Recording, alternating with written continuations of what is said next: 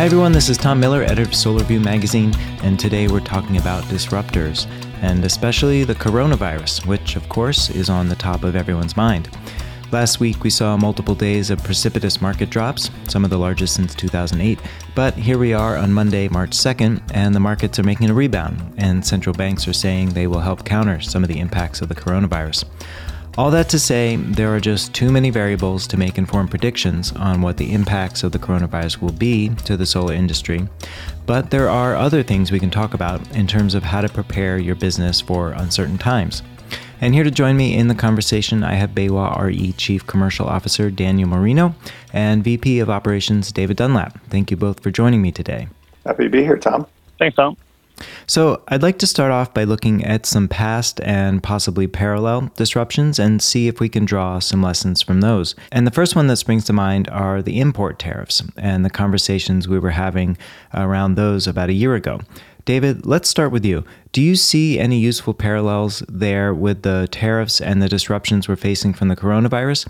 Maybe in terms of planning ahead, thinking about your business goals, and maybe having a plan to scale them uh, when these types of challenges pop up. What are your thoughts? Um, yeah, obviously, it's it's a great question, and it's it's wonderful um, idea to go back and think about um, lessons learned from previous experiences. I think, in the case of the tariffs, um, one of the the most important sort of pieces of context to keep in mind is um, that the tariff was was pretty much singularly focused around price as one of the variables, and and really the the prominent variable. Um, and while we might have expected that if uh, a change in price was was um, universal, and everybody was going to experience um, the impact of a price change all at once, which in theory was what the tariff was about.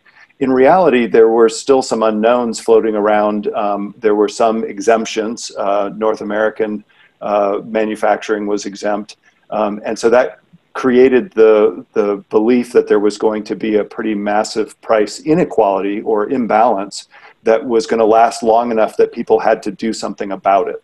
Um, and all mm-hmm. of these disruptors um, are really about what is my place in the overall um, sort of food chain or or in the in the supply demand profile, um, and and do I really understand the the factors that I'm having to to adjust to or or compete against.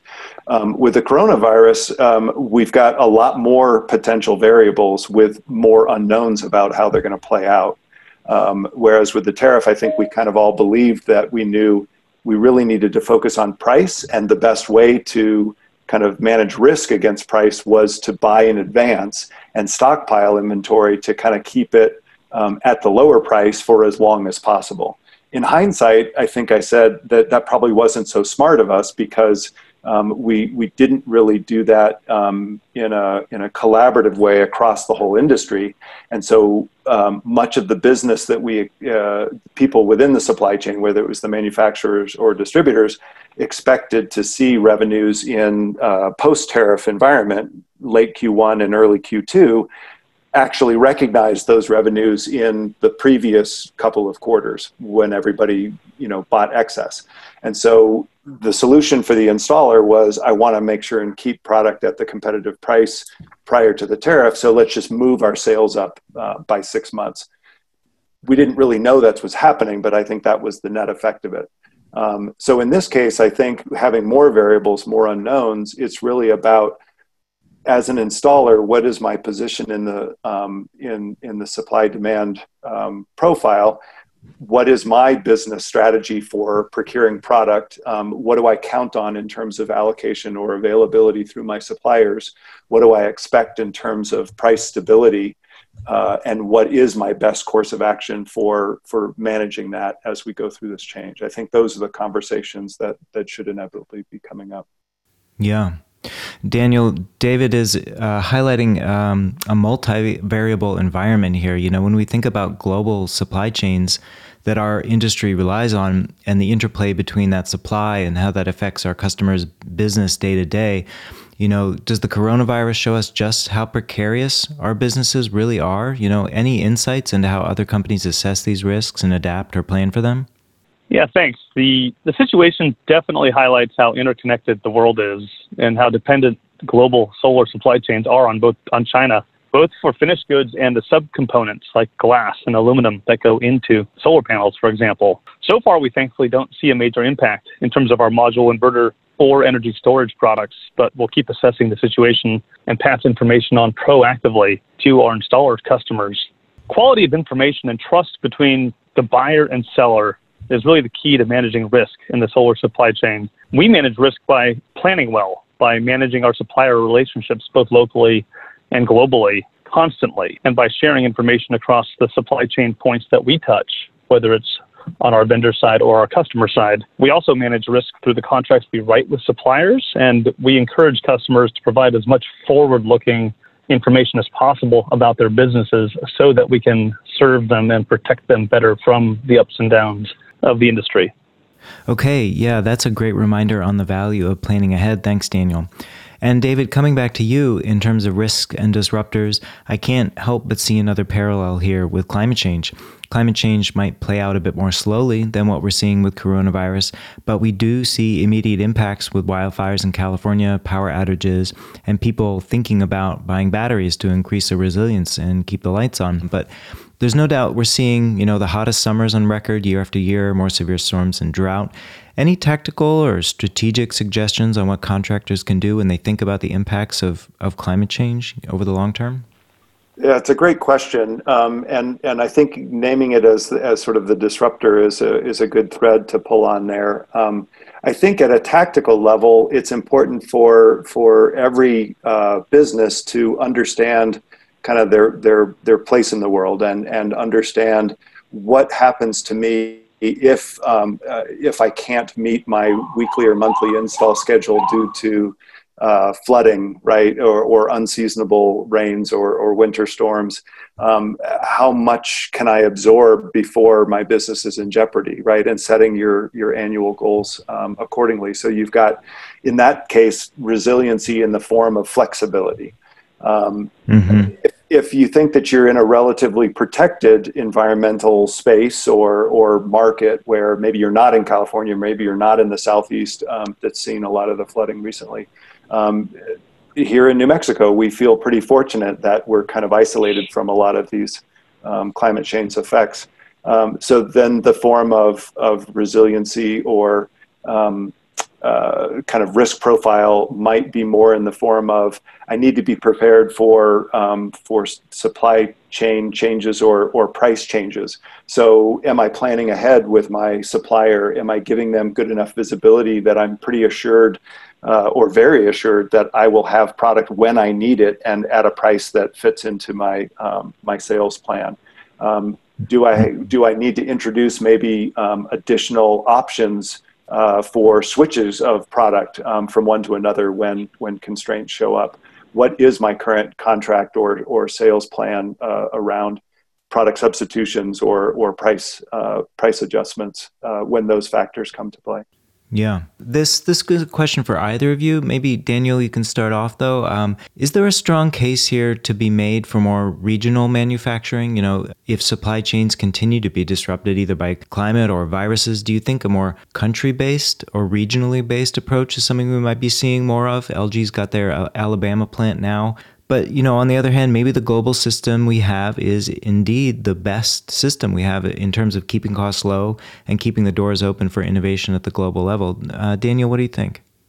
I think we'll see more pressure to diversify the solar supply chain, undoubtedly, uh, moving mm-hmm. forward, both both finished products and subcomponents. Uh, from a module perspective, and in terms of U.S. capacity and the U.S. perspective, sorry, capacity will continue to ramp in Southeast Asia, almost certainly, and I expect to see some pressure building up to add more U.S. capacity. That said, diversifying the supply chain for the subcomponents that make up the solar panel that's glass junction boxes aluminum frames etc it's complex it's expensive. So the jury's out relative to how quickly true diversification can happen and what the total adder will be um, in terms of a cost of a finished good and whether that makes sense economically. Mm-hmm. david any thoughts on that um, I second what Daniel's saying. I think that right now, um, you know, the the glass that's used for for PV manufacturing is is rather limited. There's not a diverse stream, and I think it would be incredibly expensive and probably a long term prospect to ramp up a glass manufacturing facility in each regional country that also has module assembly in it, um, which would be kind of the, the answer uh, or, or one path that you're suggesting in terms of true regionality for manufacturing. Um, and, and those are challenges, right? I think we are in the world of a global economy. The commoditization of, of many products, and solar is no exception, kind of drives us towards centralizing on the most reliable, least expensive, largest scale manufacturing of those core components. Um, and it, it's hard to kind of flip a switch and, and ramp some or all of those up or down according to, to regional disruptors. Mm-hmm. Well, David, sticking with you, how should we think about resiliency moving forward? You know, in an industry that does have so much competition and churn and new products, uh, complexity is always increasing. How can businesses be flexible enough to adapt but still achieve their concrete uh, objectives? And I think you touched a little bit on it before, but yeah, can we can we draw that out a little more? Yeah, I mean, Daniel certainly will have something to add to this, but I think I think businesses do need to rely um, on partners that are best in class at navigating risks. Um, they need to work closely in partnership, um, both upstream and downstream. They need to communicate um, their needs and, and their pipelines as far in advance as possible. Um, I think the manufacturers, suppliers, um, need to be uh, really thinking about what could go wrong rather than simply optimizing on on a single more optimistic or or focused plan path. Um, I, I, think if if one thing that we're learning from climate change and and other disruptors like that is things things do come up and and what you know what are my um, second and third avenue paths and, and how quickly can be can they be turned on. And that's sort of the classic supply chain resiliency is do i have multiple sources that are sitting in you know in the wings and being used maybe at 10 15% capacity in my overall work but pretty much without a whole lot of advance notice i can ramp them up to 30 or 40% right? Right. That's typically the, the manufacturing side. Great. Daniel uh, increasing resilience uh, what are your thoughts I think David summed it up pretty well. I, I think just for me in closing, uh, operational excellence and quality partnerships in the supply chain will ultimately lead to more cost savings for an installer than a marginally lower price point that's negotiated opportunistically deal by deal. Mm-hmm. That framework will will lead to a more successful and healthier business. Okay, well, I want to wrap it up here. Um, David, one final question. Is there anything specific we can say about the U.S. reliance on Southeast Asian manufacturing? Are we less exposed to impacts than markets taking supply directly from China? You know, are we already in a more resilient space due to this? I think we are, Tom, and I think it's interesting um, because the the U.S. policy decisions around Chinese imports and and the creation of the Southeast Asia supply chain that is specifically for U.S. consumption. We could have been more in a more dangerous position had the outbreak occurred in in Malaysia or Vietnam, for instance.